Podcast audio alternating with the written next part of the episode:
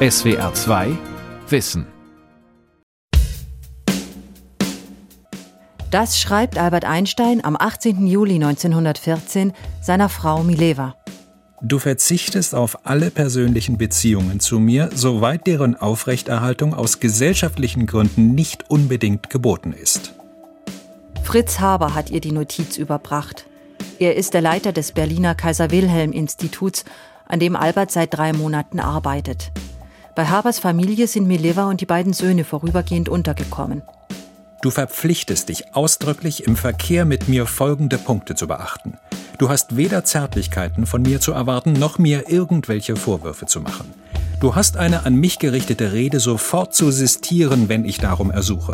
Du hast mein Schlaf- und Arbeitszimmer sofort ohne Widerrede zu verlassen, wenn ich darum ersuche. Mileva Einstein. Vom Scheitern in der Physik und in der Liebe. Von Grit Kienzlen. Unter diesen Bedingungen sei er bereit, die Ehe weiterzuführen, schreibt er, aber wirklich nur wegen der Kinder. Ausgezogen ist er da schon und hat ihr dann ein paar Mal potenzielle Nachmieter für die gemeinsame Wohnung vorbeigeschickt. Da ist sie zu Habers geflüchtet. Zehn Tage später bricht der Erste Weltkrieg aus und Mileva packt ihre Sachen, um mit den Jungs nach Zürich zurückzukehren. Es ist das Ende einer Beziehung, die für die damalige Zeit ungeheuer modern und gleichberechtigt gestartet ist. Sie hatten gemeinsam Physik studiert, Tage und Nächte lang zusammen gerechnet und diskutiert, unter enormen Widerständen geheiratet und sind dann, sozusagen im Hafen der Ehe, abgesoffen. Als sich Albert Einstein und Mileva Maric 1896 am Polytechnikum in Zürich kennenlernen, ist er 17 und sie 20 Jahre alt. Er hat in der Schweiz das Abi, die Matura nachgemacht – nachdem er in München das Gymnasium geschmissen hatte. Sie kam aus der Vojvodina, also Österreich-Ungarn damals, und ist in Novi Sad, in Schabac und in Zagreb zur Schule gegangen, wobei das in Zagreb ein Jungengymnasium war. Mädchen gingen normalerweise nur zur Volksschule. Sie musste für das Gymnasium eine Aufnahmeprüfung machen und brauchte eine Sondergenehmigung vom Bildungsministerium für den Physikunterricht. Jetzt studierte sie also in Zürich Physik wieder als einzige Frau ihres Jahrgangs und als erste Serbin überhaupt. Es gibt ein Foto aus dem Jahr von ihr. Da sieht sie ziemlich keck aus. Ein schmales Persönchen mit Puffärmeln und einer riesigen Schleife unterm Kinn. Man sieht das ja auch in ihren Briefen, dass er immer wieder stark betont hat, wie sehr er das Zitat Zigeunerleben, das die miteinander führen, äh, zu schätzen wusste. Dennis Lehmkuhl ist Professor für Geschichte und Philosophie der Physik an der Uni Bonn. Also das gemeinsame Arbeiten und quasi fast in wilder Ehe zusammenleben. Und also er war in mehrerlei Hinsicht da sehr gegen materielle Dinge. Einstein war ein Freigeist, eigenwillig, witzig, wenig beeindruckt von Autoritäten und Konventionen. Unkonventionell war auch sie, dabei aber schüchtern und introvertiert. Also es ging ihm vor allem wirklich um geistige Dinge, geistigen Austausch, auch mit ihr. Und er hat sie lange Zeit ja wirklich sehr auch als eine intellektuelle Partnerin gewertschätzt, mit der er Sachen durchsprechen konnte. Und Sie, Gute, schreiben mir noch, dass Ihnen die Stopfkur fürs Examen ganz gut tut. Das lasse ich mir gefallen. Sie sind halt ein Hauptkerl und haben viel Lebenskraft und Gesundheit in Ihrem kleinen Leibchen. Das schreibt er ihr im August 1899, als sie bei ihren Eltern in Novi Sad auf die Zwischenprüfung lernt, während er mit seinen Eltern in den Schweizer Alpen urlaubt. Ich habe den Band Helmholtz zurückgetragen und studiere gegenwärtig noch einmal aufs genaueste Herzausbreitung der elektrischen Kraft. Der Anlass dazu war, dass ich Helmholtz Abhandlung über das Prinzip der kleinsten Wirkung in der Elektro Solche Passagen mit physikalischen Überlegungen gibt es oft in seinen Liebesbriefen. Niemand weiß, was sie darauf geantwortet hat. Einstein hat nur wenige Briefe von ihr aufbewahrt. Obwohl Albert seiner Mutter schon mal ein Foto von Mileva gezeigt hat, siezen sich die zwei im Sommer 1899 noch. Lieber Herr Einstein, Ihre Briefchen haben mich glücklich in unserer Einsiedelei gefunden. Schönen Dank dafür und bitte recht bald wieder um eines. Ihre Briefe heimeln mich jedes Mal so schön an. Mileva lernt in Novi Sad auf die Zwischenprüfung, die sie im Oktober nachholen muss, weil sie ein Zwischensemester in Heidelberg eingelegt hatte. Sie Arme. Sie haben es eigentlich viel härter als ich letztes Jahr, weil Sie so allein sind. Doch halt, Ich sehe sie schon lächeln über meine Trösterei und denken, aus so etwas macht sich ein Dockerl wenig, das weiß allein, was es will und kann und hat's schon öfters bewiesen. Sein Dockerl, sein Püppchen nennt er sie seit diesem Sommer. Und ihre Affäre? Das ist die Dockerl-Affäre. Albert sucht sich zum Wintersemester 99 ein Zimmer ganz nah bei der Pension Engelbrecht, in der Mileva ihr Zimmer hat. Zum Schein, wie er selbst schreibt. Die Pension Engelbrecht in der Plattenstraße 50 ist so eine Art Frauen-WG. Ein Haus voller Studentinnen, die alle hier sind, weil sie anderswo in Europa noch keine Studienabschlüsse bekommen. Auch in Deutschland nicht. Ich bringe ein paar prächtige Leckereien mit von Mama, die mir dazu versprach, uns auch direkt was in die Haushaltung zu schicken, direkt Plattenstraße 50. Holen Sie doch einstweilen Helmholtz elektromagnetische Lichttheorie. Ich habe schon recht Hunger danach. Also gerade dieses gemeinsame Lernen ist ein integraler Bestandteil von einem Physikstudium. Also man, klar, man muss äh, zu den Vorlesungen hingehen und man äh, muss Laborversuche machen, aber ganz zentral, damals wie heute, sind wöchentliche Aufgaben, die man zu Hause durcharbeitet. Und meistens in Gruppen. Da steigt man richtig ein. Da lernt man so richtig zu verstehen, was die Physik bedeutet. Man kriegt das in die Fingerspitzen. Das scheinen äh, Albert und Mileva gemeinsam sehr intensiv erlebt zu haben.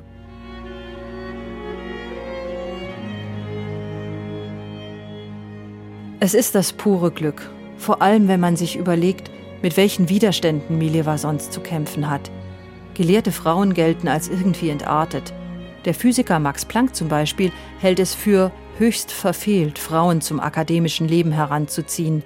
Amazonen seien auch auf geistigem Gebiet naturwidrig. Noch dazu hat Mileva einen körperlichen Makel, eine Fehlbildung der Hüfte. Sie muss einen dicken orthopädischen Schuh tragen und hinkt.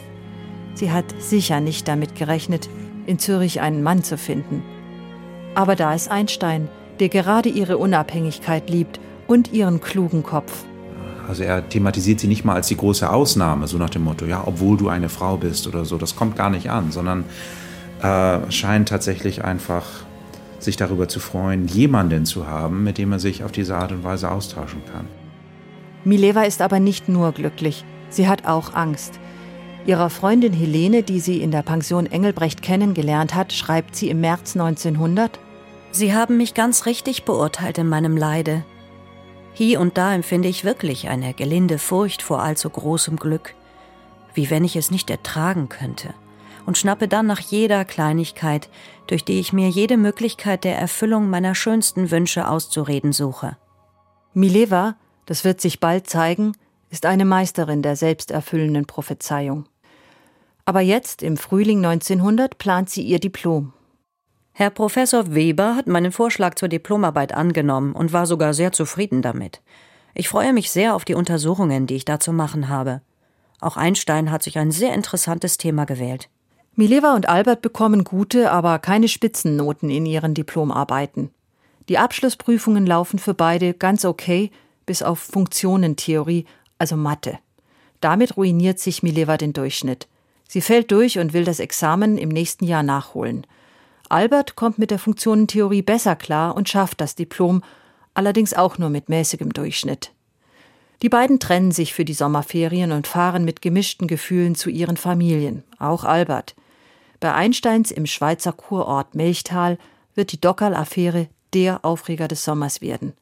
Albert weiß, wie bieder und borniert seine Mutter sein kann und dass sie von der jungen Frau aus Serbien gar nichts hält. Wir kommen heim, ich auf Mamas Zimmer.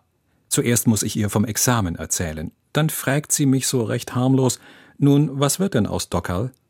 Meine Frau, sag ich ebenso harmlos, doch auf eine gehörige Szene gefasst. Die kam auch gleich. Mama warf sich auf ihr Bett, verbarg den Kopf in den Kissen und weinte wie ein Kind. Als sie sich von dem ersten Schreck erholt hatte, ging sie sofort zu einer verzweifelten Offensive über. Du vermöbelst dir deine Zukunft und versperrst dir deinen Lebensweg. Die kann ja in gar keine anständige Familie. Wenn sie ein Kind bekommt, dann hast du die Bescherung. Bei diesem letzten Ausbruch, dem noch mehrere vorangegangen waren, brach mir endlich die Geduld. Das schreibt der Mileva brühwarm nach Novi Sad. Die pathetische Szene und seine Rolle als Rebell darin, das macht ihm offensichtlich Spaß. Aber es ist ihm doch nicht egal, was seine Eltern denken. Ich wies den Verdacht, dass wir unsittlich zusammengelebt hätten, mit aller Energie zurück, schimpfte tüchtig und wollte eben das Zimmer verlassen, als Mamas Freundin Frau Bär ins Zimmer trat. Da sprachen wir sofort mit größtem Eifer vom Wetter. Beim Gute Nacht unter vier Augen ging wieder dieselbe Historie los, doch pio piano. Die Bekehrungsversuche beruhten in Reden wie Sie ist ein Buch wie du, du solltest aber eine Frau haben. Bis du dreißig bist, ist sie eine alte Hex. Mileva kam ja nicht im klassischen Sinne aus einer guten Familie. Erklärt Einstein-Forscher Dennis Lehmkuhl die Ablehnung. Und die Einsteins waren ja schon eher bürgerlich drauf. Ne? Also eine äh, assimilierte jüdische Familie, die, bis es bergab ging, ja doch sehr klar der eher wohlhabenderen Mittelklasse zugehören. Milevas Familie geht es eigentlich ganz gut, sonst hätten sie der Tochter kaum ein Studium finanzieren können. Die Maritschs besitzen ein Landgut bei Novi Sad. Der Vater ist Justizangestellter und spricht gut Deutsch. Aber sie sind halt keine Bildungsbürger wie die Einsteins, bei denen der Urlaub im Schweizer Kurort zum guten Ton gehört. Besonders wenn ich die aufgeputzten, faulen Frauen sehe, denen immer was nicht recht ist, dann denke ich mit Stolz, Johannessel, dein Doxel ist doch eine andere Maid schreibt Einstein aus Melchtal. Aber Albert fehlt zum Heiraten nicht nur der Segen der Familie, sondern auch ein Job. Er wartet täglich auf Post wegen einer der in Zürich frei werdenden Assistentenstellen. Es wird September. Mileva ist zurück in Zürich und macht sich an ihre Doktorarbeit, obwohl sie die Diplomprüfung erst schaffen muss, bevor sie promovieren kann. Albert schreibt ihr. Ich freue mich auch sehr auf unsere neuen Arbeiten. Du musst jetzt deine Untersuchung fortsetzen. Wie stolz werd ich sein, wenn ich gar vielleicht ein kleines Doktorlin zum Schatz hab und selbst noch ein ganz gewöhnlicher Mensch bin. Albert hat offensichtlich kein Problem damit, dass seine Geliebte vor ihm promovieren könnte. Dabei kassiert er in dieser Zeit selbst eine Stellenabsage nach der anderen. Im März 1901 von Eduard Rieke in Göttingen. Riekes Absage hat mich nicht überrascht. Auch bin ich ganz fest überzeugt, dass Weber schuld ist. Ich bin überzeugt, dass es unter diesen Umständen keinen Sinn hätte, nochmals an Professoren zu schreiben, da es sicher ist, dass sie sich alle bei Weber erkundigen würden, wenn es weit genug wäre und dieser wieder eine schlechte Auskunft gäbe. Ich werde mich an meine früheren Lehrer in Aarau und München wenden, hauptsächlich aber einen Versuch machen, in Italien eine Assistentenstelle zu bekommen. Erstens fällt nämlich hier eine Hauptschwierigkeit weg, nämlich der Antisemitismus, der mir in deutschen Ländern ebenso unangenehm als hinderlich wäre. Zweitens habe ich hier ziemlich Protektion. Über seinen Freund Michele Besso knüpft er Kontakt zu den italienischen Unis. Bald werde ich alle Physiker von der Nordsee bis an Italiens Südspitze mit meinen Offerten beehrt haben. Was ist das Problem? Also erstmal war es klar, dass Einstein während seines Studiums sich nicht besonders angestrengt hat, sich bei den Professoren beliebt zu machen und deswegen auch niemanden hatte, der direkt für ihn in die Bresche gesprungen ist, um ihm zu helfen, einen Job an einer Uni zu finden, eine Assistentenstelle. Und selbst diejenigen, die er dann aus Eigeninitiative anschreibt, fragen natürlich bei seinen Professoren nach, was hältst du denn von dem Typen, der mir hier geschrieben hat? Und da gehört natürlich auch noch zu, dass wenn er dann da war und sich mit den Professoren auseinandergesetzt hat, er wird wahrscheinlich auch viele Fragen gestellt haben, was auch in einem bestimmten Rahmenwerk respektlos scheinen kann. Ihrer Freundin Helene gegenüber bringt Mileva das Problem auf den Punkt. Du weißt, mein Schatz hat ein böses Maul und ist obendrein ein Jude. Aus allem siehst du, dass wir ein trauriges Pärchen sind. Und doch, wenn wir zusammen sind, sind wir so lustig wie kaum jemand.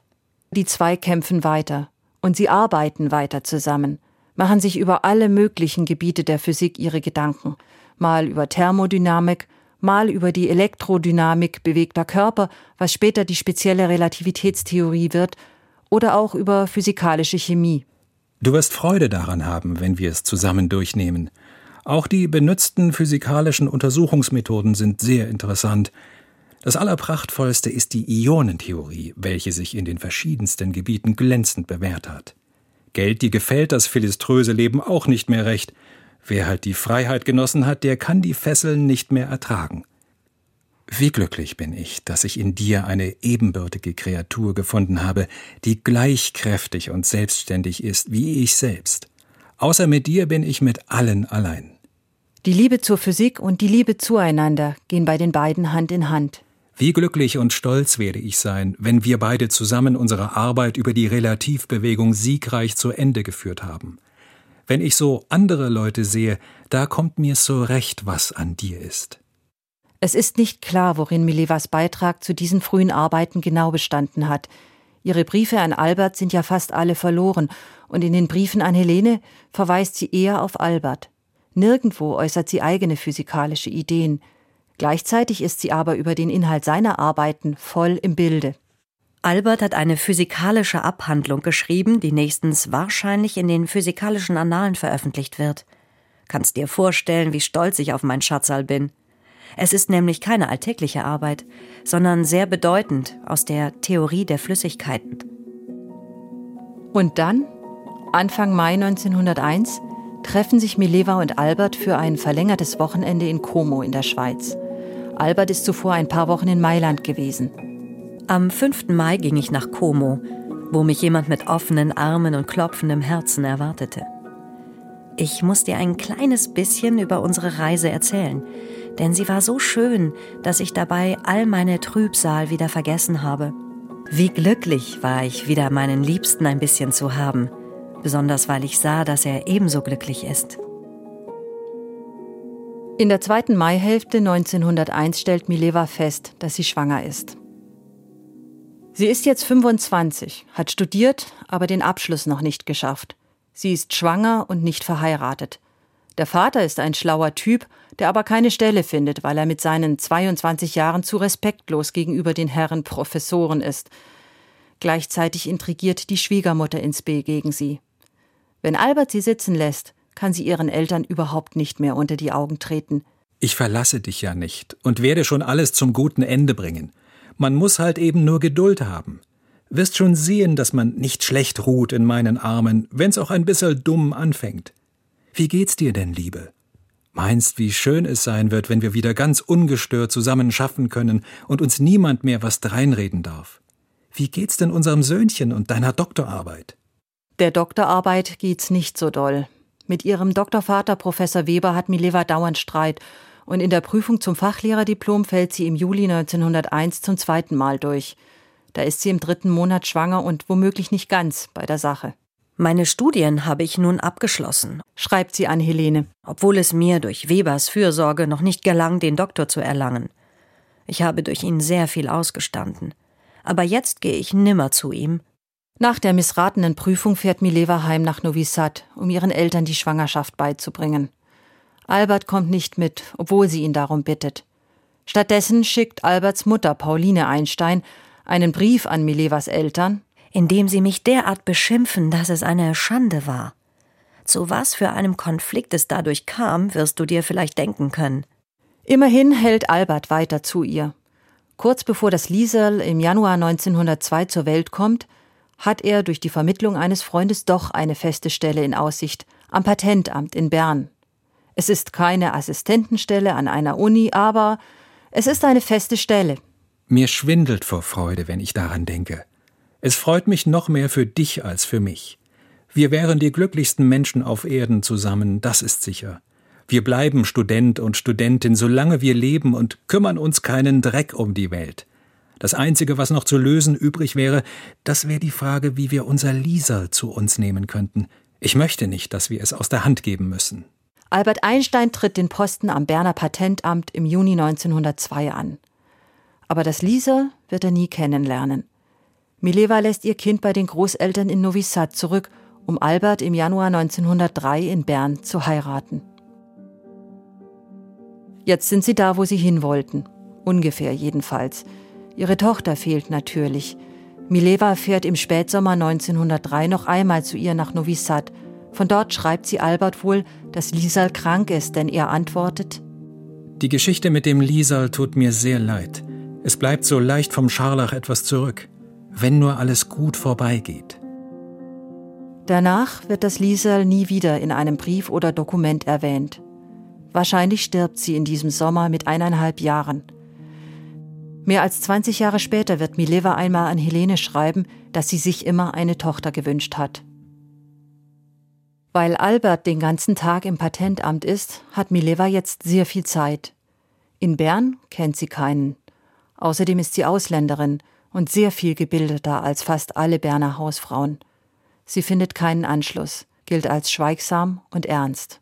Ich bin, wenn möglich, noch mehr an mein Schätzchen gewachsen, als ich es in den Zürcher Zeiten schon war. Er ist mein einziger Verkehr und Gesellschaft, und ich bin am glücklichsten, wenn er neben mir ist, und bin oft böse auf das langweilige Amt, das ihn so viel in Anspruch nimmt. Das schreibt sie schon drei Monate nach der Hochzeit an Helene. Nach dem Amt sitzen die beiden an seinen wissenschaftlichen Überlegungen. Die neue Schwangerschaft mit dem ersten Sohn der beiden kommt wieder eher ungeplant. Hans Albert wird im Mai 1904 geboren.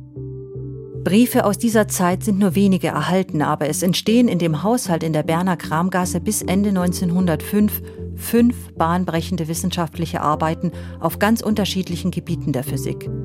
Arbeit Nummer eins über den Fotoeffekt legt die Grundlagen für die Quantenphysik. Arbeit Nummer zwei erklärt die Brownsche Molekularbewegung in Flüssigkeiten. Arbeit Nummer drei über die Elektrodynamik bewegter Körper ist der Kern der speziellen Relativitätstheorie. In einem Nachtrag dazu, Arbeit Nummer vier, taucht die berühmte Formel E gleich m mal c Quadrat zum ersten Mal auf. Arbeit Nummer 5 ist Alberts Dissertation, die im Zusammenhang mit der Arbeit über die Brownsche Molekularbewegung steht. Das Jahr 1905 geht als Annus Mirabilis, also als Wunderjahr in die Wissenschaftsgeschichte ein. Albert Einstein ist da gerade 26 Jahre alt. Wie groß Milevas Beitrag zu seinen Veröffentlichungen war und was sie genau gemacht hat, wenn die beiden zusammengearbeitet haben, das wird vermutlich nie mehr ans Licht kommen. Die spezielle Relativitätstheorie ist nicht auf einmal entstanden in seinem Wunderjahr 1905, sondern geht zurück schon auf die Studienzeit und deswegen eben auch auf die Zeit, wo er besonders viel mit Mileva zusammengearbeitet hat, wo er sich mit Elektrodynamik einerseits, mit klassischer Mechanik andererseits auseinandergesetzt hat und wo diese Spannungsfelder zwischen diesen beiden Theorien für ihn immer klarer wurden. Und das ist dann jetzt natürlich die Frage, wie stark sie daran beteiligt war. Und sicher können wir es nicht wissen. Also wir können nicht wissen, hat er sie sozusagen als eine Art Sounding Board benutzt, sozusagen um Sachen besser sprachlich auszuarbeiten und Nachfragen zu bekommen? Oder hat sie sozusagen dazu beigetragen, indem sie selbst eigene Ideen reingebracht hat? Und tatsächlich würde ich sagen, ist gar nicht so einfach zu unterscheiden zwischen diesen beiden Situationen. Ne? Schwer zu unterscheidende Situation. Jedenfalls wird Albert Einstein jetzt in Fachkreisen bekannt. Er wechselt Briefe mit den bekanntesten Physikern seiner Zeit, und im gleichen Maß, wie er zur Anerkennung kommt, geht es mit der Liebe der beiden bergab. Mileva macht den Haushalt und kümmert sich um den kleinen Sohn. Sie klammert, ist einsam und eifersüchtig. Für den Austausch über wissenschaftliche Fragen braucht er sie immer weniger. Im Herbst 1909 wird Albert als Professor nach Zürich berufen. Ihrer Freundin Helene schüttet Mileva ihr Herz aus. Mitte Oktober, am 14. verlassen wir Bern, wo ich nun sieben Jahre, so viele schöne und ich muss schon sagen auch bittere und schwere Tage verlebt habe. Mein Mann ist gegenwärtig in Salzburg auf der Versammlung deutscher Naturforscher, wo er einen Vortrag halten soll. Er zählt jetzt zu den ersten Physikern deutscher Zunge, und es wird ihm furchtbar viel der Hof gemacht. Ich bin sehr glücklich über seine Erfolge, denn er hat sie wirklich verdient. Nur hoffe und wünsche ich, es möge der Ruhm keinen nachteiligen Einfluss auf seinen menschlichen Teil ausüben. Was Mileva wahrscheinlich nicht weiß, als sie im Sommer 1909 mit dem sechsjährigen Hans Albert in Novi Sad war, hat Albert eine Affäre mit seiner Jugendliebe Marie Winteler begonnen. Im ersten Zürcher Winter schreibt er an Marie Ich denke in innigster Liebe an dich, in jeder freien Minute, und bin so unglücklich, wie nur ein Mensch sein kann. Verfehlte Liebe, verfehltes Leben, so klingt es mir immer nach. Mileva ist da mit dem zweiten Sohn, mit Eduard, schwanger. Sie glaubt, dass sie vor allem hinter der Wissenschaft zurückstehen muss. Du siehst, schreibt sie an Helene, bei solcher Berühmtheit bleibt nicht gar viel Zeit für die Frau übrig. Ich las einen gewissen Schelm zwischen den Zeilen, als du schriebst, ich müsse eifersüchtig sein auf die Wissenschaft. Aber was kann man machen? Dem einen die Perle, dem anderen die Truhe. Das ist ein Zitat aus einem Gedicht von Heinrich Heine, den Sie oft lesen. Und die Truhe, das ist in dem Gedicht ein Sarg. Den hat sie abbekommen. Albert die Perle, meint sie. Ich hatte so große Freude an deinem ersten Brief. Es tat mir so wohl zu sehen, was für eine gute Meinung du von mir hast und dass du mich lieb hast. Ich frage mich auch oft, ob ich dieser Meinung auch in Wirklichkeit einigermaßen entspreche oder ob ich vielmehr ein Mensch bin, der viel und leidenschaftlich empfindet, viel kämpft und meinetwegen dadurch auch leidet und aus Stolz oder vielleicht Scheu vor fremden Blicken eine siegesbewusste und überlegene Miene aufsetzt, bis er selber glaubt, sie sei echt. 1911 muss Mileva mit Albert nach Prag umziehen, einer besseren Professur wegen. Wieder Neuanfang. Sohn Eduard ist gerade ein Jahr alt.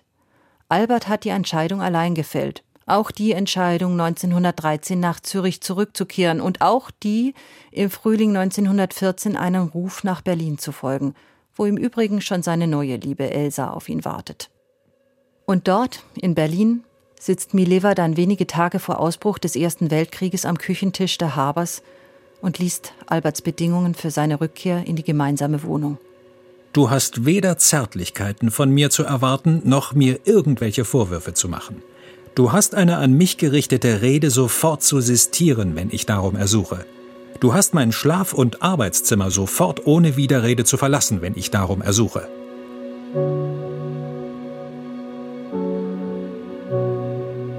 Mileva kehrt mit den Jungs zurück nach Zürich. In die Scheidung willigt sie erst 1918 ein, als der Krieg schon wieder zu Ende geht.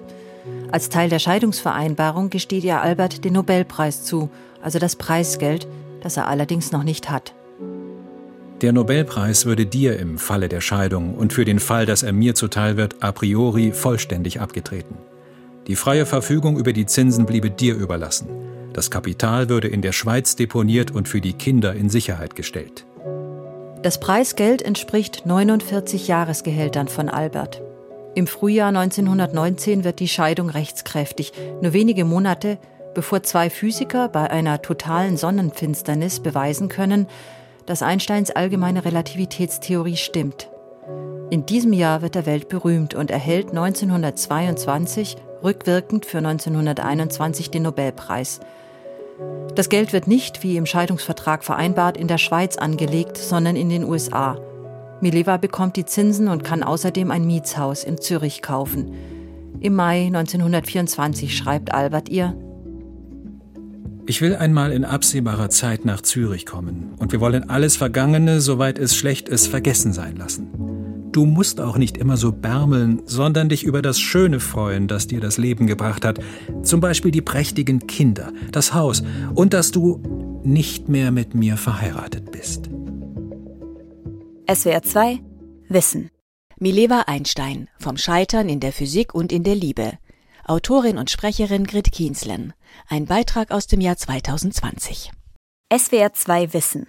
Manuskripte und weiterführende Informationen zu unserem Podcast und den einzelnen Folgen gibt es unter swr2wissen.de.